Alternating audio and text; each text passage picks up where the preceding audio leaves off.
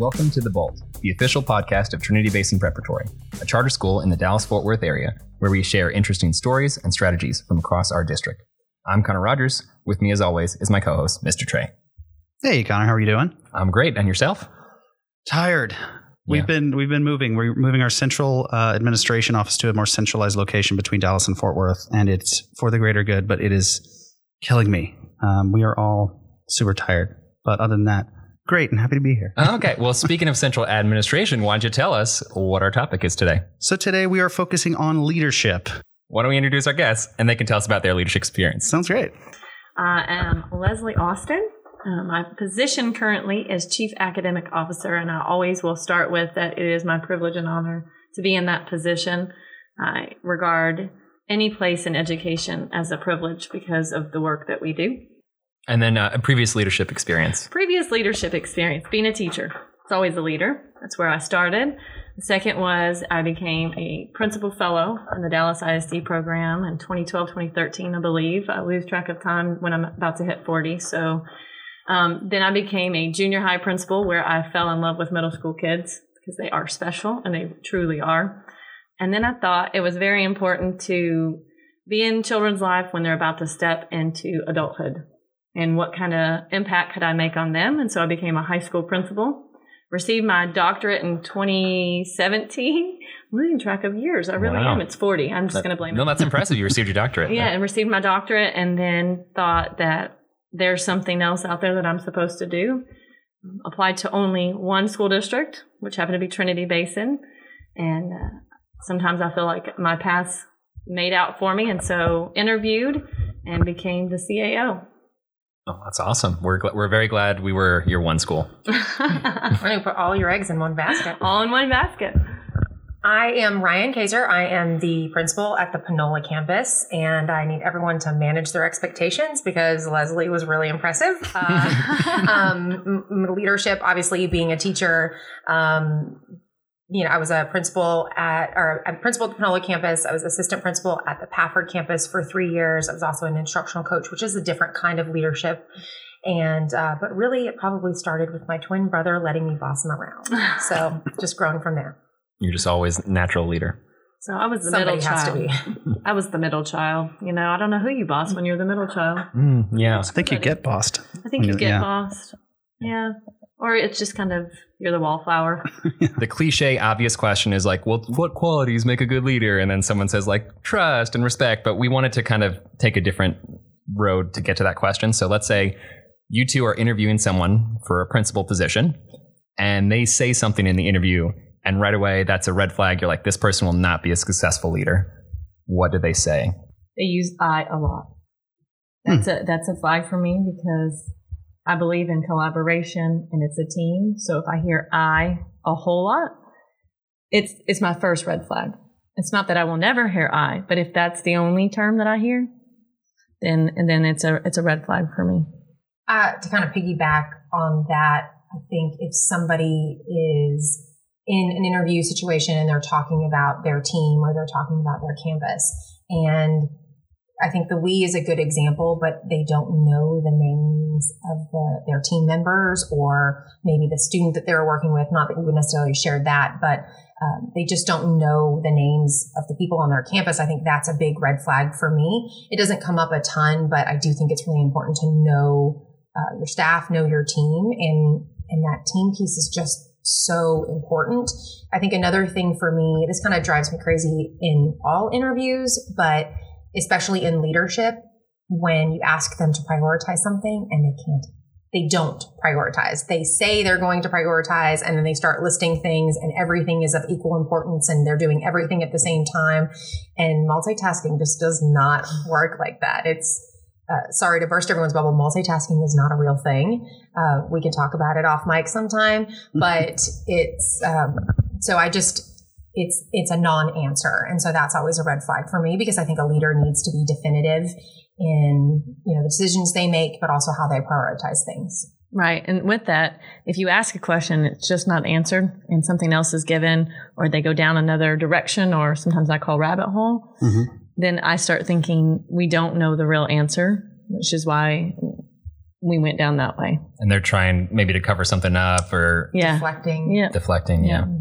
So I Okay. think those go together really well. So follow up question to what something you had said, Ryan. You said you will sometimes ask people in an interview to prioritize something, like you'll give them scenarios and say which one would you handle first or something like Yes. That. Okay. That's a good question. Yeah, um, I think I've been in less interviews, uh, interviewing principals than Lesley probably has. But when you know I've helped interview assistant principal candidates, uh, that was a task that we we've given some of candidates, and you know you've got ten thousand things happening on a given day. You've got an angry parent. You've got an observation scheduled for eight thirty. You have a behavior student who's being sent down. Your boss office calls. your boss calls there's an ARD meeting uh, lunch is going to be late and you already know this at 8.15 in the morning how are you what are you going to prioritize first? And there it says a lot about your values mm-hmm. and how you want to spend your day. I think a big part for me is there's always so many things that you can get distracted by during the day but at the end of the day everything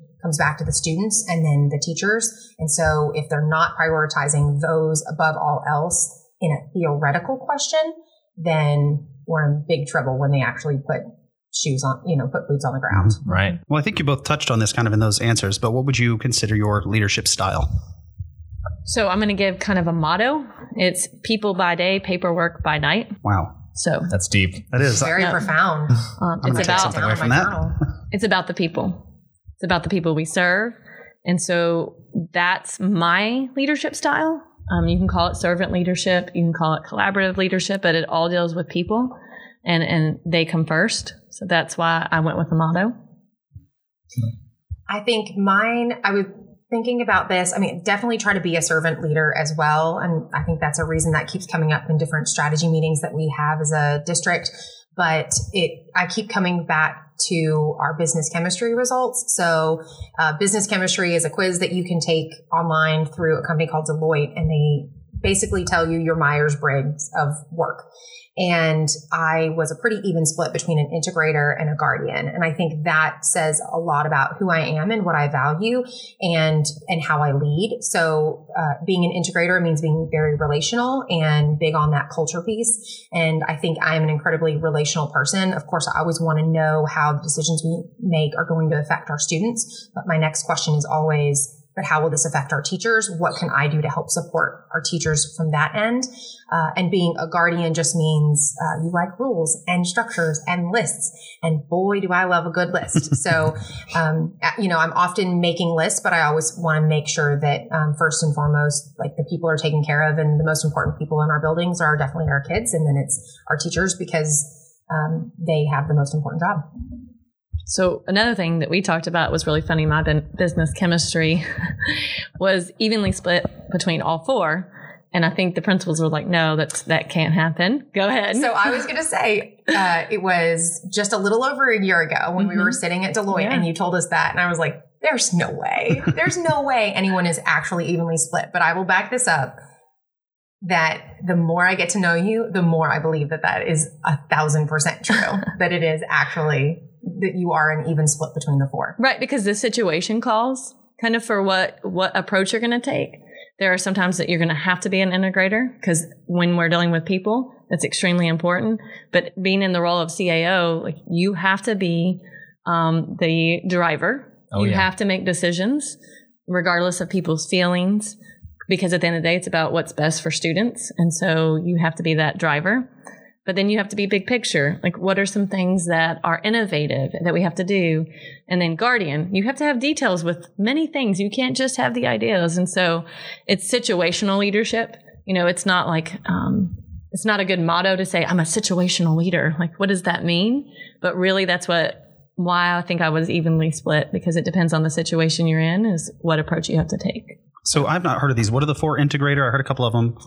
Well, innovator? No? Integrator, Integrator. guardian, Guardian, pioneer, pioneer, and driver. And driver. and driver. Okay. Yeah. Where were you at convocation last year? I was outside in the uh, lobby uh, working on badge photos. I think with the you rest were. of the IT you team. You were so right. We should just we're just gonna have to Nice send it to him coverage, to see what Yeah. he is. I bet he's a pioneer. Yes. Yes. Well, Oh, he's definitely an integrator. but he, I, I see did love Oregon Trail. Is that what kind of pioneer we're talking about? in a way because they're the visionaries. They think like they so a pioneer type of leader is like this is the big picture, this is where I want to go, and then the guardian's the opposite of that with the details. Okay. So, but I've seen both in the podcast. Like Trey can get very detail oriented and Yeah. like we need to have theme music and we need to have X, Y, and Z. So he's great. We're I just great. love podcasts. That's all. Okay, so then we'll uh, we'll go to a different question. Okay, so let's say you are the leader, right, and then you have a team of let's say teachers, principals, whatever under you. So how do you empower those who you lead? So let's say like you're a principal and you have a, a third grade team lead teacher. Like how do you help? How do you help them and how do you empower them? So I can I can answer because we're actually tomorrow we're having a leadership meeting and these are some things that we're going to talk about. She doesn't even know this yet, right? so it's defined autonomy. Autonomy is extremely important, even with our teachers, because they're the experts in the classroom. They know those kids better than I can as a CAO and even as a principal. But within that, we've talked a lot about having some guidance. And so really describing and defining what defined autonomy is in the classroom or at a campus or what our district expectations are. And so I think that people really want to know like what our expectations are, like what are our goals so that they can create and formalize a plan that formalize a plan to get to that. So that's my answer, Ryan. On to you. Uh, no, I think uh, to empower those to lead, I think honestly it comes down to paying attention and knowing your people. Uh, knowing the people that you work with, what their strengths are, because every teacher is the king or queen of his or her dom- domain. They are a leader, whether they realize it or not, but it's about looking for those qualities. And then it just depends on the person. I think I definitely have worked with teachers. They are natural born leaders. They are in a room and anytime it's somebody's turn to speak, they point at that person.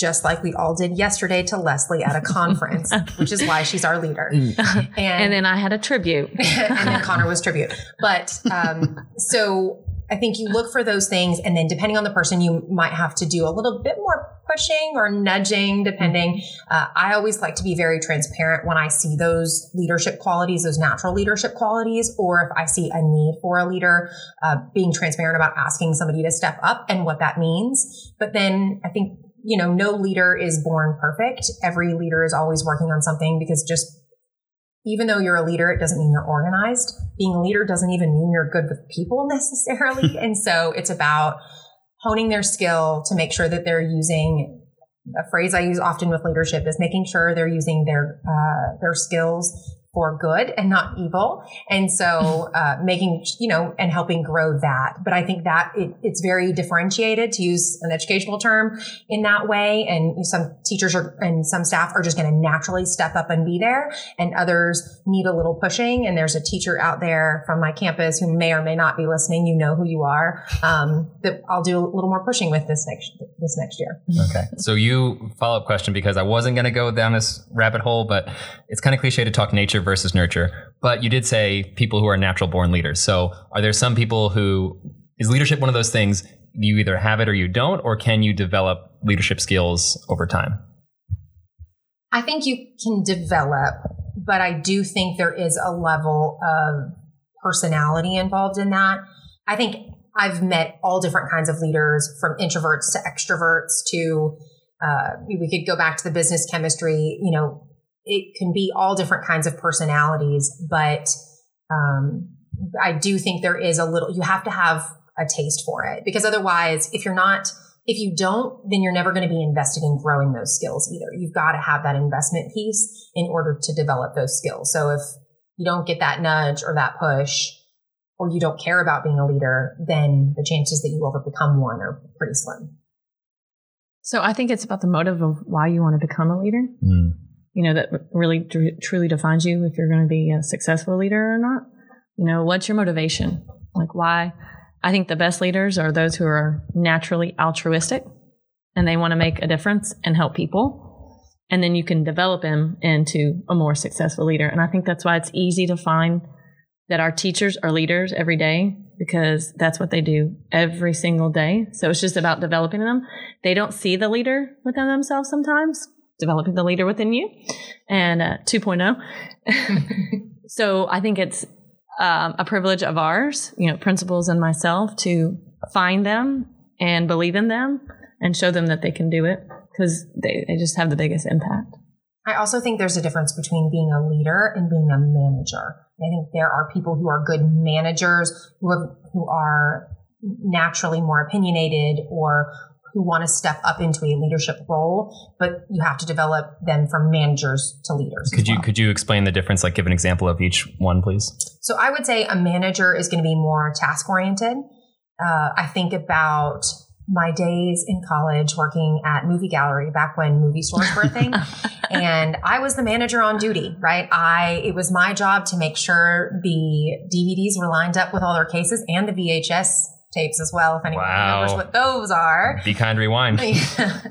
and uh, it was my job to make sure the drawers were counted and all of that. But I didn't believe in or have a vision for what I wanted for the store or some like dreamy, Right. lofty thing, right? I wasn't trying to inspire the people that I worked with to sell more gift cards or Twizzlers or bu- buckets of popcorn, but um, but I was a manager on duty. I was a problem solver. I needed to check off all the nightly tasks, that kind of thing. Versus a leader is going is going to be the opposite of that to a degree. They're inspiring. They have a vision. It's about um, it's about cultivating a culture to reach that those goals or that vision, but um, to also create a culture of learning and to make sure that everyone's still growing and developing because you know we all have you know something that we're trying to grow and develop in. So I have a question. Does a manager have followers? a, a leader sure sure has followers. Um, I would say a manager. I wouldn't say followers is the right word, but they just have like doers. Lemmings. So we, Lemmings. we learned yesterday about compliant engagement versus Yes. what was the Authentic Authentic. engagement. authentic engagement. And so I think like you would see that between a manager and a leader. That's a great distinction. And I think that's the biggest quality you can look. And so one of the statements I heard, and I think it was John Maxwell that said it, and it says, a leader, if you don't have any followers, you're just a man taking a walk. Wow. That's good. Listen, I'm just gonna let Lesley go first next time. She's way more profound, and then I'll just be like, "Yeah, what she said." No, these are all these are all really great answers. Um, what I like is I thought these were going to be very education specific, but you're both saying things that I think apply to several fields, so that's great as well. So these are some things that I can take away and uh, leading, trying to lead my team as well. Um, we're going to take a quick break, come back with some more uh, questions. Um, and I'm going to, uh, if you hear some kids in the background, we are recording from a campus. So I'm going to step outside and ask them to keep it down a little bit. Use their But, inside uh, voices. But uh, You're yeah. going to lead them. I'm going to lead them to a different hallway. um, anyway, so we'll be right back after this. Hey, TBP Titans, it is Lesley Austin, and I wanted to give a shout out to all of you and say I am looking forward to everybody coming back August 5th. August 5th is our district kickoff, and we have many, many things planned for you. Our theme is going to be Do More this year, and we will be doing lunch at 11:30, starting at Ledbetter, and having many things planned during that time. But we've got some great hamburgers coming your way, and we're going to have a little entertainment for you. And then we have guest speaker Aiden Gonzalez, an Oak Cliff native, will also be here. I look forward to seeing you guys. at Ledbetter district kickoff. Don't forget we start lunch at 11:30. But if you want to get here early, I think I'm going to have some cornhole and some other games for us to play. Just so you know. Thanks so much. See you soon.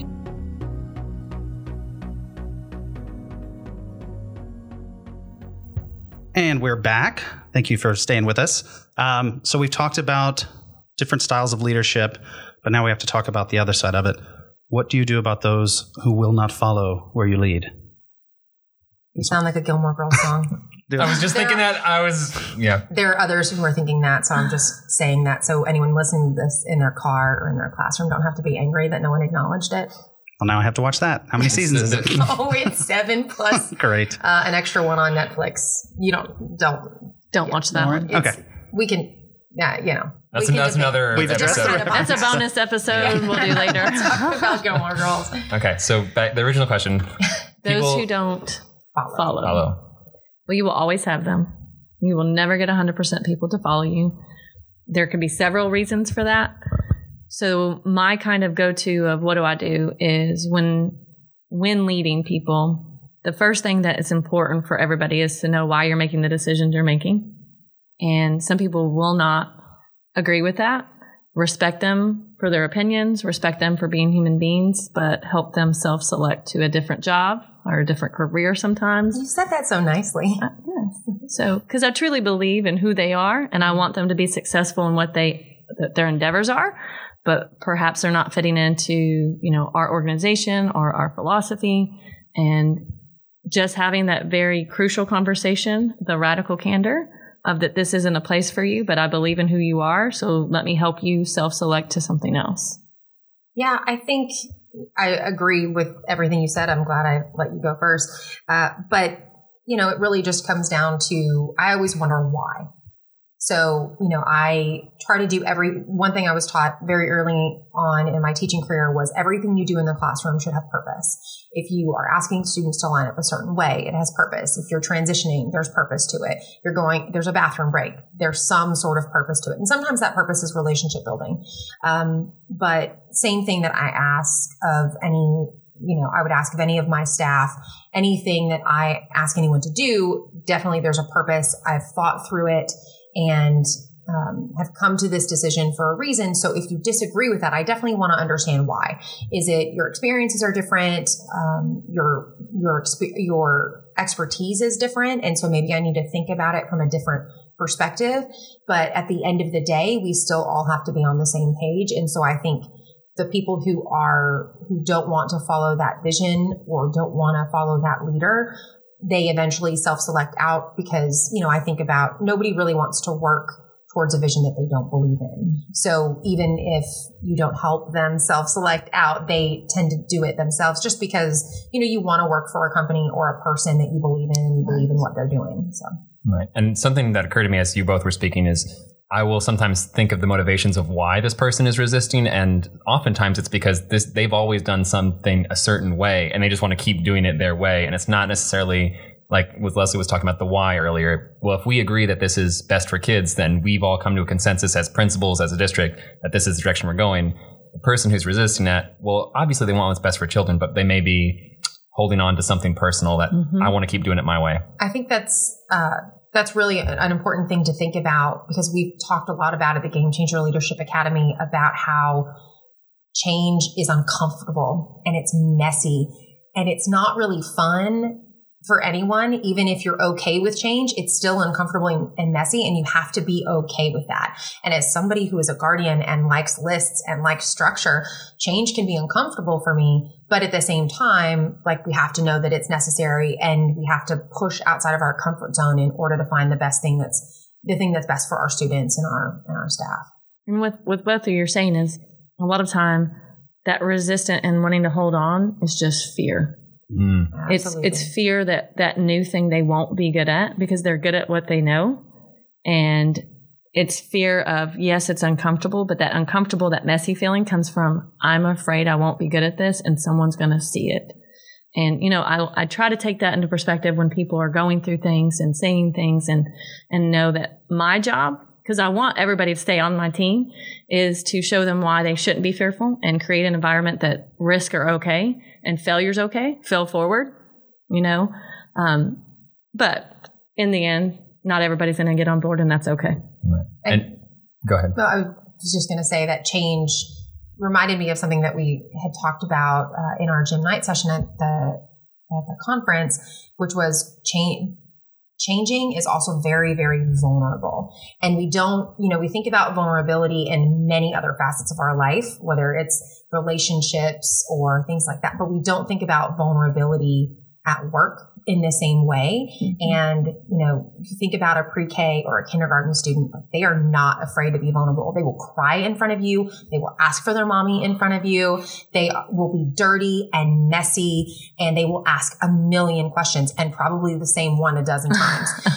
a middle school kid is not going to do the same thing. They are their walls are even at, you know, 10, 11, 12, 13 already so way up and less less interested in asking questions because they don't want someone to know that they don't know. Right. And mm that feeling only gets cemented the older we get because the older we get, the lie your parents tell you or that we're all supposed to believe is that we're supposed to know more the older we get. The older I get, the more I realize I don't know about most things. and, you know, if you're on a trivia team, you'll also be reminded all the things you don't know.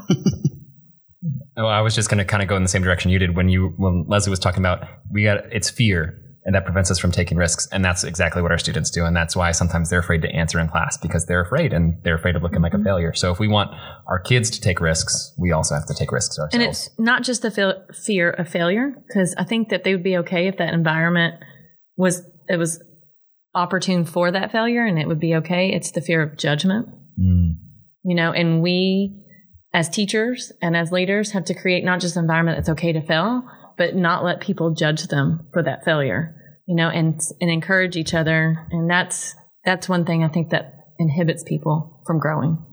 I think so too. And I think we have to model that from every part of our organization, what that growth looks like and what that development looks like. And that change can be, that change can be messy and it's going to be vulnerable. But if we're all engaging in that, then it's safe for everyone to engage in that. Right. We're on the same team. Let's all work together. Yeah. Yeah. Okay. So next, uh, you've already kind of talked to us about your own leadership styles. Do you have people in your life? It could be a close friend, personal friend, or family member, or someone famous that you look to as an example of they are a good leader. So this reminds me of our game changer, like um, our very first meeting that we had. I thought about that too, actually. yeah. Yeah. So we put pictures of you know famous leaders. Um, there's many out there, and you know Mother Teresa is one that's very because of her compassion is one that like I- want to aspire to to be uh, compassion for people. But there's those people that are our everyday heroes, our everyday leaders. And so I'm going to go with a professional one, and I might even send them this podcast so they can listen to. Is how I grew up to be the principal um, that I wanted to be was because I had a mentor in our principal fellow program, Mr. Heiss, and he kind of taught all of those things. It's people by day, paperwork by na- night. Um, he modeled for what it looked like to be visible and vulnerable and vigilant. I think there was all kinds of things that and acronyms that he gave us. Um, he just he helped me be okay with failure, and I'll tell you why. The biggest story, and I'll tell this, and I say it to the people that are having a hard time and have done something wrong. I had made a huge mistake my very first day being under his leadership, and we were doing ACPs. And if you're a Dallas person, What's ACP? it's a it's like a benchmark. okay. Um, Dallas does them. I can't even remember something course per. I don't. I'm not even going to guess right now because Okay. I don't want people to laugh at me. It's judgmental here. no, I'm joking. So um, I came in, didn't know any of the kids, any of the teachers, and I was. I just wanted to jump in and be part of the team. And so they're like, okay, we're doing ACPs. Can you pack the boxes and put all the tests? Now Dallas is very like stringent. You are going to run it like it's STAAR, and you, you do everything like that. And so it's a big deal. And I'm packing boxes and I'm trying to read the list and make sure I get the the right tests in the boxes. And I guess I got really tired about nine o'clock that night because you know I wanted to impress and I worked really late. And the sixth and the eighth grade test and reading looked the same number to me. And I switched the sixth and eighth grade on accident. Oh no. And so all of the sixth graders got the eighth grade test, probably five You're classes. setting that expectation real high for I know. And then all of the um, eighth graders got the sixth grade test. They're like, this is a breeze. Yes. And so, but did not realize it to pretty much when the test was finished. And somehow some kids like, I'm taking a sixth grade test. Awesome. Um, and then we realized I'd messed it up in about six classes. And so I actually had not met Mr. Heiss yet because it was my first day and he wasn't there. And um, when we realized it, he was, of course, called in and I thought, this is it. I'm going to be fired. I called my executive director and I told her, I've messed up, you know, and I've done this. And, you know, I just want to let you know because I'm probably going to have to go to a new campus. and she said, she was great too. And she said, I'm glad that you've owned it. You need to go talk to the principal. And I said, yes, ma'am. And so he comes down to the, the office. And if you've known me, if I have disappointed people, that's the biggest thing that will get me. And so, of course, I had tears in my eyes because I'm a crybaby. And he walked in and he shut the door and he goes, Do not let them see you cry. And I was like, Whoa. That was the first thing he says. That's the first thing he said. And I Harsh. said, Okay. How do you suck those back in? and I said, Okay. And he said, Okay, I have a question for you. Years from now, when you're on your deathbed, are you going to think about this? And I looked at him. He's like, Now answer the question. Years from now, are you going to think about this on your deathbed? And I said, No, I'm not. He goes, Then stop. We will find a way to fix it. Let's brainstorm. We're gonna we're gonna send out a letter. We're gonna tell parents we need them, and we might not get it. And I'll I'll call the district, and I've got this. But don't let them see you cry, and help me fix this. And that was kind of who he was. And that was the biggest, probably, leadership lesson. And I knew that I could fail and he would show me what I needed to do to fix it. And that spoke volumes. So that is why I will pick him as my leader. Huge, huge moment there, and Wow. could could have gone wrong in a lot of ways. A lot of ways. Yeah. You guys were supposed to make me go first. I'm just gonna replace it. Did with you that. prep with them and say you had to go first? No, I should Oh, have though, because you just keep blowing it out of the water. So I was, I have racked my brain about this question. I don't. I wanted to come up with something great, right? Like Lesley's talking about this mentor she has, and because I listened to the Hamilton soundtrack too much, I did consider many founding fathers. but then, you know, it was like, uh, should I go the route of George Washington? You know, he was strategic and he was this and that and and a visionary. And uh, but like Ruth Bader Ginsburg is this powerful woman on the Supreme Court has been in a leadership role forever, and she also is incredibly disciplined, and that's really admirable. And I came up with all of these ideas and then i realized I was denying my true self because i'm not cool enough to answer in any of those uh, intellectual ways. My real answer is i think a leader that i look up to. It's not in education at all. It's uh, i realized it's mike Schur, who is the showrunner. Yeah. trey just figured it out. Yeah, Parks and Rec and The Good Place. yeah, showrunner of Parks and Rec, Good Place. He worked on the the American Office, and one I listened to the Good Place podcast, uh, and Writing that down. Okay. it's really good. It's hosted by Marc Evan Jackson. Oh, okay, believe His last name is. He plays the judge on the Good Place, but. One thing, everybody who comes on that podcast, they're all actors or some of them are cinematographers or directors or this, many different facets of the set. And everyone they all really enjoy working for him and they talk about him with reverence, but it's not because, oh, he's so warm and fuzzy and this and that. I mean, I think he is, but it's because he has such a vision and he treats people with such compassion, kind of like how you were talking about, Lesley.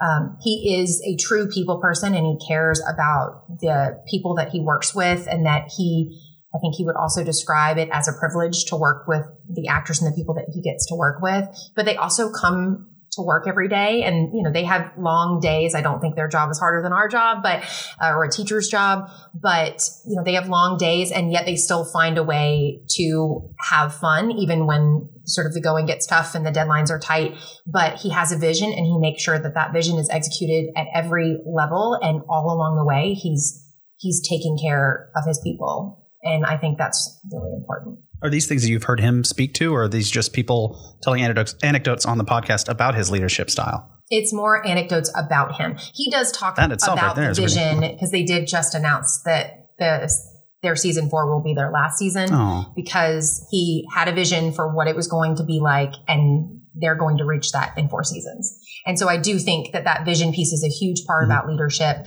that I'm still working on every day. And, uh, but it's also, it comes back to that integrator piece that we talked about before with, you know, having to be relational, making sure that you're taking care of your people because at the end of the day, like my staff is so important to me because they have the most important job. I cannot like physically affect five to 600 children in a day, but, but the staff at the Panola campus can because there's enough of them. They're in a classroom. They are like boots on the ground.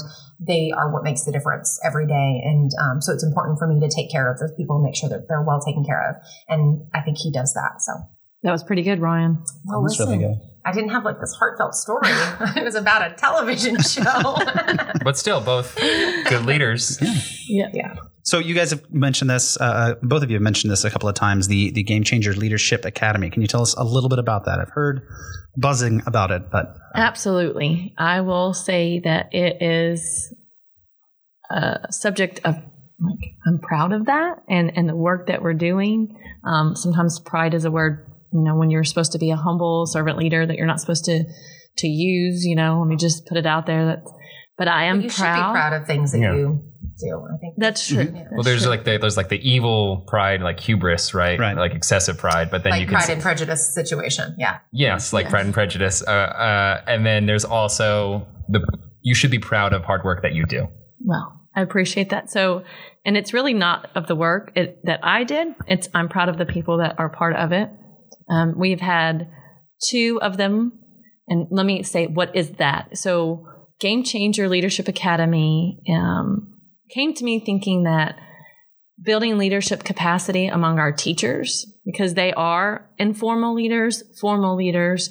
Um, I believe in them so much. And if we could empower them on their campuses, we can have such a greater impact. There's only one principal and they can't do everything. And it's hard. Believe me, I've sit in that seat before and it's, you need good people around you. So how can we build that capacity of that teacher? And so creating an academy, an academy, a game changer academy, um, was the way that we could teach them the qualities of a leader. Um, we created a leadership profile, our first meeting, and what does that look like? What standards of excellence do we have for our leaders? And then our last meeting, we talked about effective practices. We talked about growth. You know, we just finished off the year. And so what do you do? You want to be reflective. So we spent a lot of time on reflecting, creating a growth plan. We did individual growth plans. Um, we have four, three more meetings because there's a total of five meetings. We have 18 teachers. We opened it up to the entire district and there was an application and they had to write some essays and, and tell us what kind of leader they were and who met like some like the very same questions I think you guys are asking us. We asked them and then we're just really looking for these people to embody what it means to be a leader at TBP and then go forth and multiply really is mm-hmm. what kind of the philosophy behind it. It's like forward. a pyramid scheme leader. right. Yes. Right. Uh, and I can speak to so the instructional coaches and assistant principals are also going through this leadership academy as well. And I have really enjoyed the two sessions we've had. I'm learning so much about my own coaching style, my own leadership. So if you're a teacher out there who's thinking, ah, I don't know if I want to do it, you should you should definitely talk to someone who's done it, and I'd highly recommend it. So our very last meeting will be in December where we kind of have a graduation celebration kind of we made it through this and then we will do a cohort two. Is there, is there going to be cake? I'm going to get you to commit on mic. I'm will going to commit to the cake. Fantastic. Yes. yes. All right, good. Connor likes chocolate. Maybe Pettifor's. Oh. Ah. Ah. I know somebody who could maybe bake that for you. all right, all right. So is is after December, after the last one, will this is something you said that's going to repeat? Will be a new cast of characters, new leaders Correct. to apply? Okay, yeah. cool. Yeah, and so I like the kind of spring to the end of the fall kind of timeline, and I really thought, do I do I want to wait to do this in year two, or is this something? So I thought, when would be the best timeline? And so I think really choosing to do it in spring and then having this time to reflect and I told them on um, the day that we met, I said, I'm going to use you today first before we learn and get feedback from them. We did a redesign of Lit for Life 3.0, and we did a, a QCDM, a quality control design management protocol. And it was really involved and did a lot of online platform stuff. It was googly, Trey, it was okay. googly and we just did a lot of collaboration on what lit for life year three should be kind of what worked in year one and two what were we missing and what could we do in year three and they they developed a protocol on what they thought we should do because getting feedback from the people who implement these things is really important to us as a leadership team and so that's kind of twofold what we did with them we use them for their feedback and then we teach them Smart. As we're talking about the Game Changer Leadership Academy, are there other books or podcasts or things for people who are just really want to know more about leadership? Where would you send them to? I'm going to jump in and go first go, yes. because Lesley, I think, has a long list and I don't want her to take any of my answers. uh, because for the Game Changer Leadership Academy, we are reading John Maxwell's Developing the Leader Within You. 2.0. 2.0. Yeah. There's two books on this list that say 2.0, just so you know. Um, and I think uh, we were supposed to read chapter 10 for the for our second session. I had read chapter one, read chapter 10, and I was like, oh, I don't know what the next reading assignment is, but I'm going to go ahead and start on chapter two because I'm enjoying it so much. It's very, very practical. And it also is not just for leaders in education. It can be leaders in anything, but I've really enjoyed that one.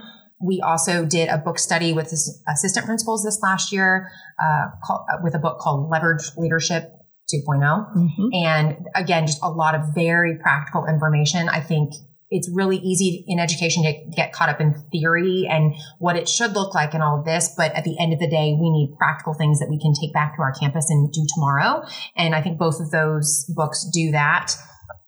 You can also jump in at any point. I'm no, about to move the podcast because I listen to too many, but um, but the ones specifically related to I think leadership or education, I have told my staff about Steve Barkley's Ponder Out Loud podcast. It is he caters his conversations more to instructional coaches, but there's still a lot of really good instructional stuff. Um, I do have a pet peeve. He does not turn his phone off for podcasts. this is a very professional podcast setting that we are currently in, and we have all turned our phones off. But so just beware with that. But uh, that that one's really good. I also think Happier with Gretchen Rubin is not necessarily a leadership podcast, but it's a lot about reflection. Mm-hmm. And I don't think that you can be a good leader without reflecting on, how, well, how did that go? What could I have done better? What worked? What didn't? And asking yourself those questions. And so I think she really focuses on that reflection piece. Right. I would say it's more in the category of like self help, self awareness and you're right. To be a good leader, you need self awareness. What are my good habits? What are my bad habits? Yes, absolutely. And then the last podcast, I think that I had. Oh no, I have two more. 2.0. and this doesn't barely scratches the surface. Uh, coaching for leaders with Dave and then a real the last name I don't know how to say, so I'm not even going to try.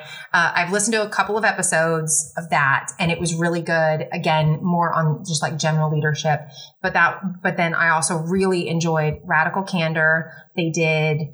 I can't remember how many like, episodes. I think like 20 or so. 20 episodes yeah. or so, and it's they're pretty. I mean, there's they've been on a hiatus for a couple of years. I don't think any more is coming out, so that is nice to know that there is a there's a start and an end to that. But Radical Candor is really about feedback feedback and leaders need feedback teachers need feedback students need feedback. And so it's really helpful to think about from a leadership perspective too as somebody who I, have people ask me for my feedback but then also as part of my job is to give feedback. So it's a really powerful thing to reflect on. And I listen to it probably once every year. I, I, go back through and I listen to everything. So it's back in my queue now. So. Right. Radical Candor. I listen to all the episodes. Highly recommended. If you, if you like that feedback, praise, criticism, that's kind of your area, then definitely check out Radical Candor. And I think we can put the links to these in the description. So listeners, be sure to check the description of this episode. And you can, we can put links and descriptions of everything that you guys are talking about. So. See, professional podcast. There you go. Yeah. So I am new to the podcast. Oh, we will bring you on board. Mm-hmm. I know. And so like my very first podcast that I listened to was the Bolt episode one. And I think there's no better place to start. I, I agree. and even the bonus episode, you know, I really enjoyed the conversation about Marvel, you know, and our, our superheroes. really See, I feel so, like that was where we lost some people. like they, oh, were, well, they were into okay. it and then they turned it off. No, I'm totally with you. Like loved Avengers Endgame. Oh, like awesome. I am I'm a superhero weirdo. It's okay. is um, that I, a phrase that I didn't know about? Superhero weirdo? It is now. I, it is now. I have coined it. Like um, and that's me. And so like I really did enjoy that. But podcasts are new for me, so I don't have those. I do listen to and I don't I don't think it's a podcast, but I get um, an email every day. It's called Minute with Maxwell, and he is one of my favorite authors. And so it's just kind of a one minute. He gets a term, usually a leadership term. Um, like connection was one. Um, the last one that I listened to was drama. And so he gives a whole minute of what he thinks about drama. And I mean, we don't have that anywhere in TBP, but it's good to know about that just in case.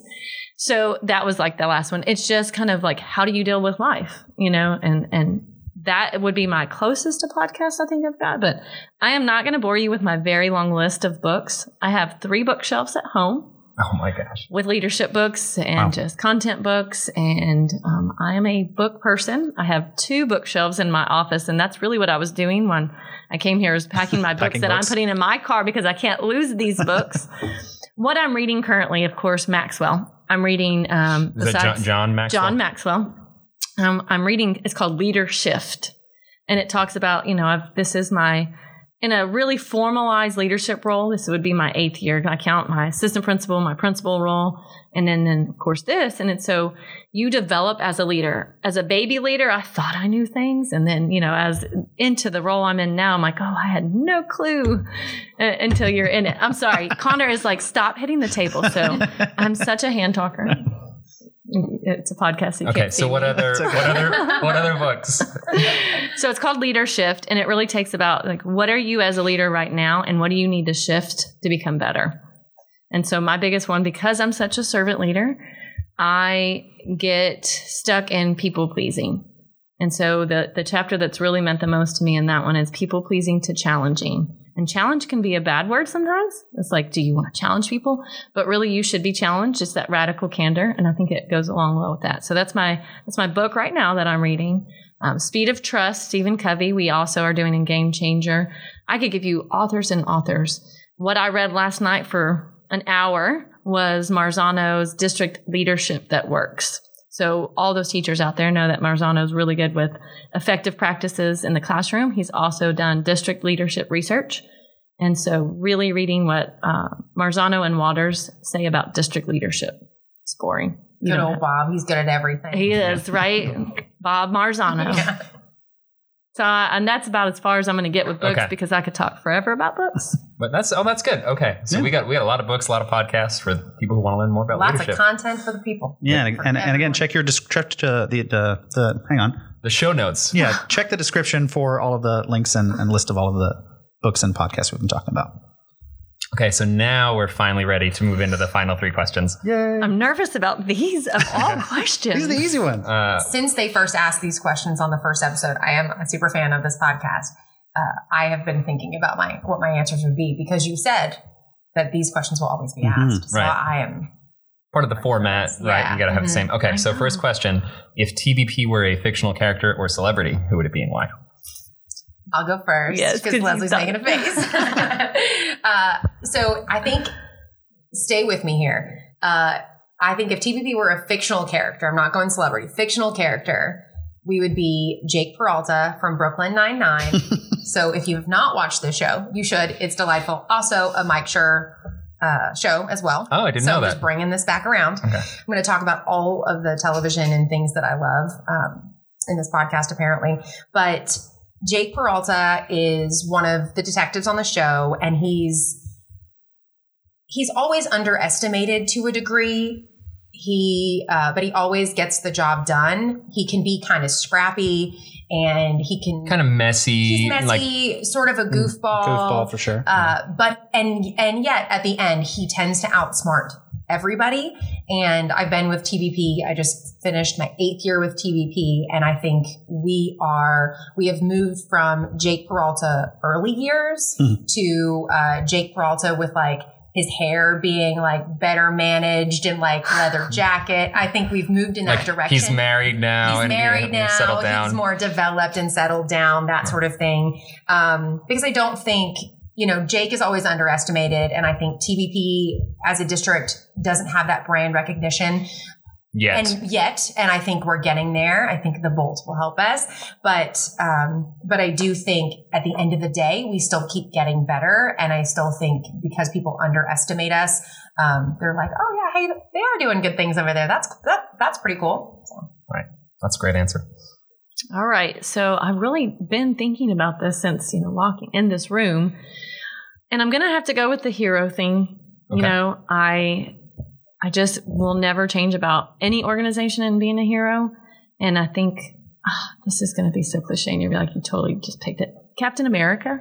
Okay. You know, Okay. I just he is think the best Avenger. I, I mean, as someone with the last name Rogers, I'm a big Captain America Okay. fan. So, you So- know, he started scrawny, right? Oh, that's right. And kind of like you said, that underdog.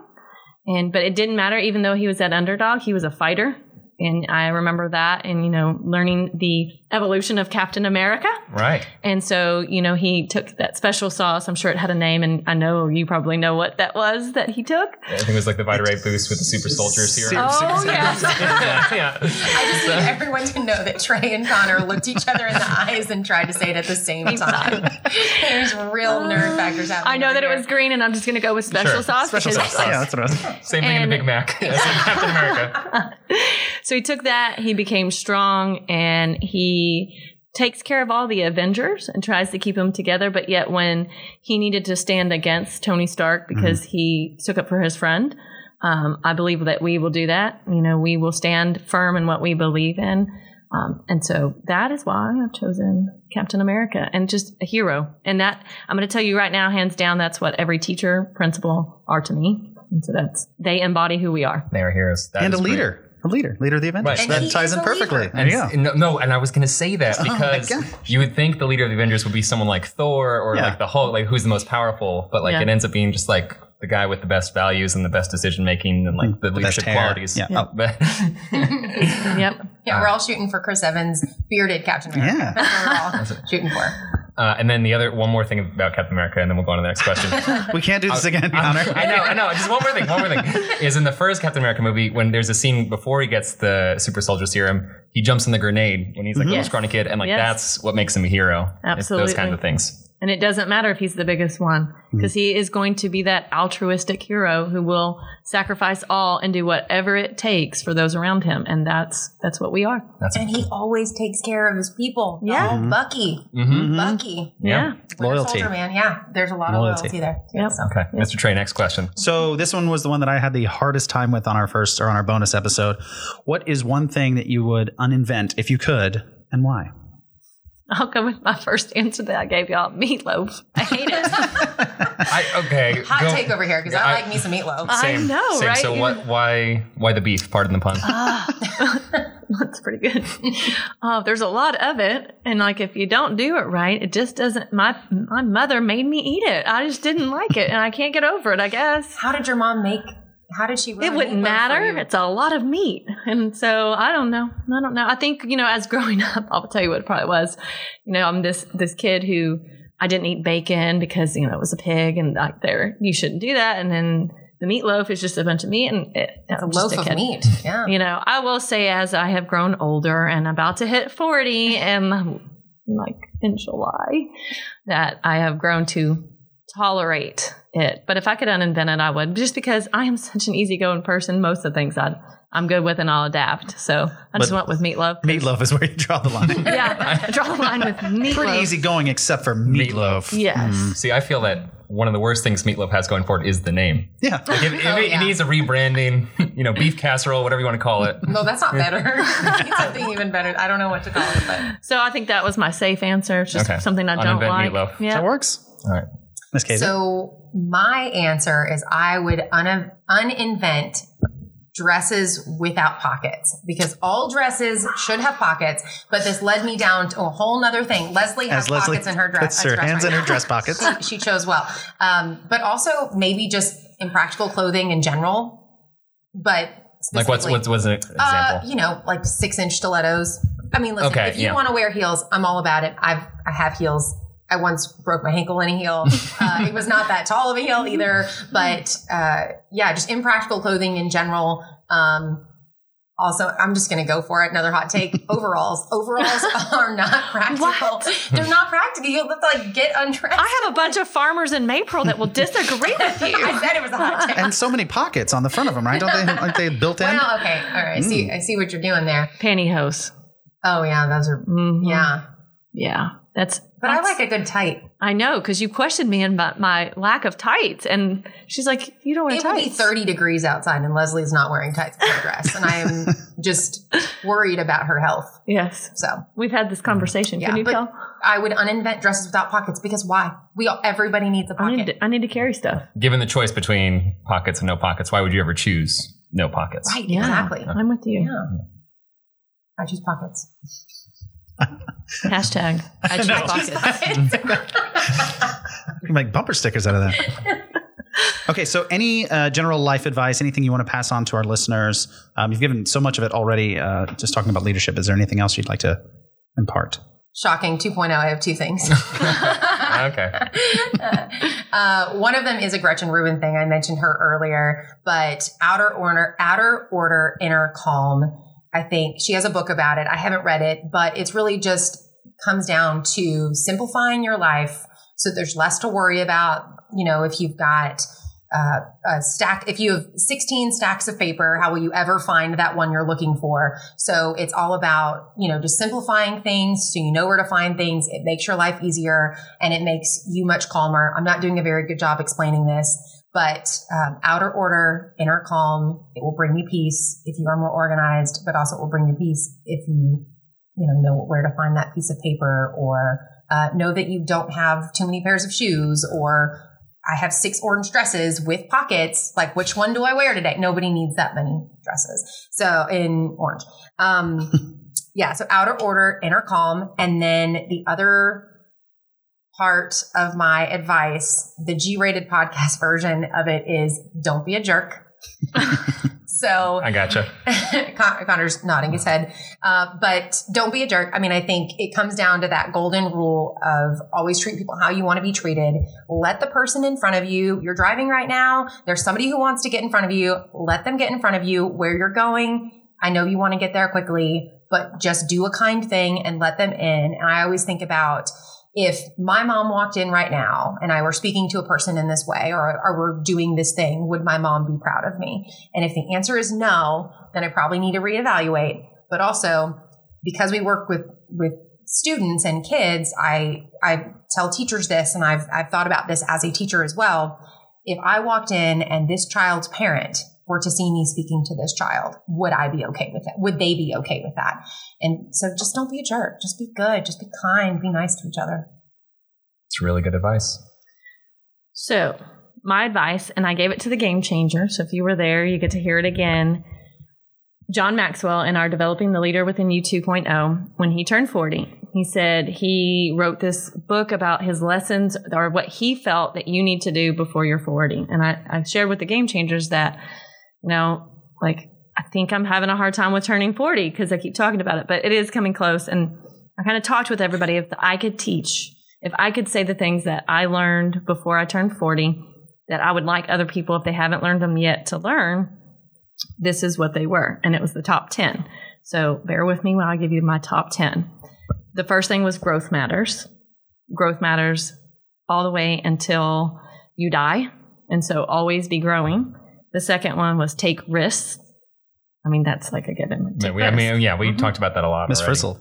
yeah. Get messy, take chances. Make Yeah. mistakes. Huh?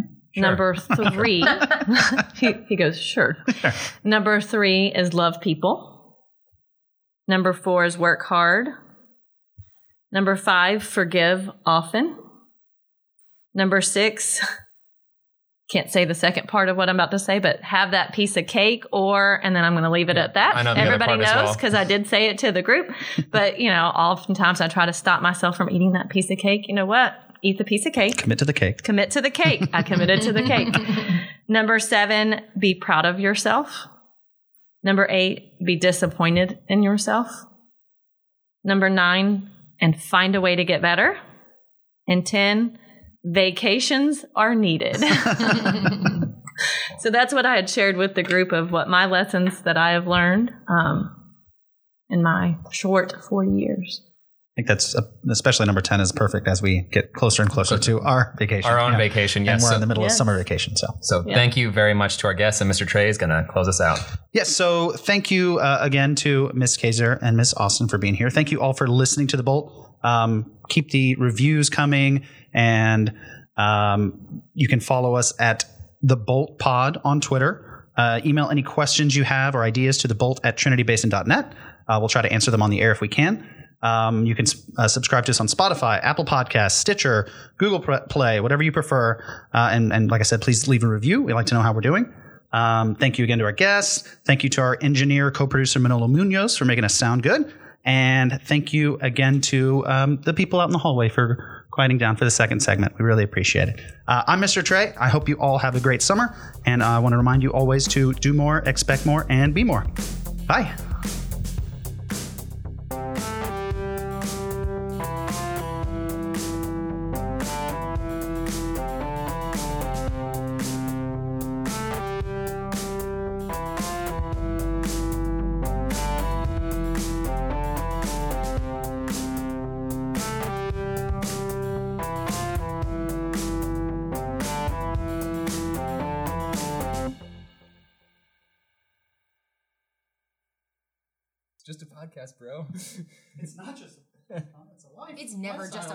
It's a life. It's never just a podcast, Never- Connor. not with this crew. No. Apparently not.